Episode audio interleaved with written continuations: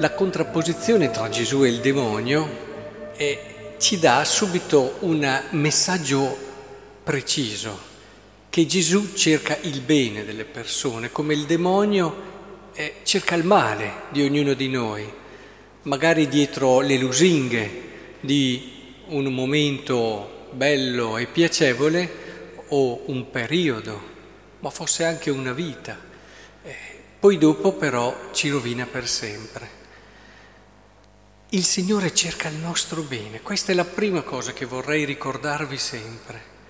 In tutto quello che accade, in tutto quello che succede, il Signore cercherà sempre il nostro bene. Ci sono dei casi molto difficili a volte dove questa verità scricchiola nel nostro cuore, nella nostra mente, perché siamo in preda a sofferenze, siamo in preda a un momento che non ci saremmo aspettati. Quanti dicono, ma Dio se fosse buono non avrebbe permesso che questa cosa mi succedesse.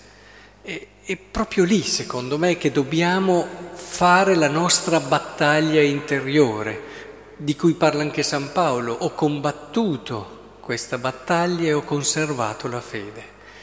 E questo è uno dei primi punti nei quali noi acquistiamo un'autorità, che non è l'autorità del mondo, si parla di autorità in questo Vangelo, è l'autorità di chi crede, di chi riesce a dare senso e significato alle situazioni che accadono nella sua vita. E non è merito suo, ma è proprio grazie a Dio, alla sua potenza e al suo amore. Ma poi c'è anche un'altra autorità, credo, che nasce proprio da questo fare il bene. Si ripete spesso, no? Tutti furono presi da timore, si dicevano l'un l'altro che parole mai questa, comanda con autorità e potenza, l'autorità del cercare il bene delle persone sempre. Ecco, questo è lo stile di Dio in ogni situazione.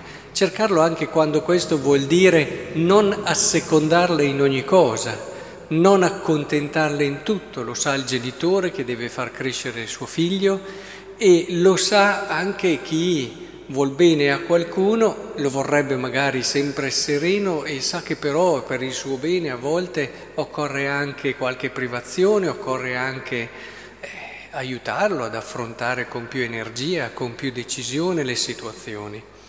Ecco, credo che davvero il cercare il bene, quindi da una parte il coraggio della fede, la battaglia della fede, dall'altra il coraggio della carità, che non è sempre facile, del far sempre il bene dell'altro, anche quando l'altro fa fatica a capire.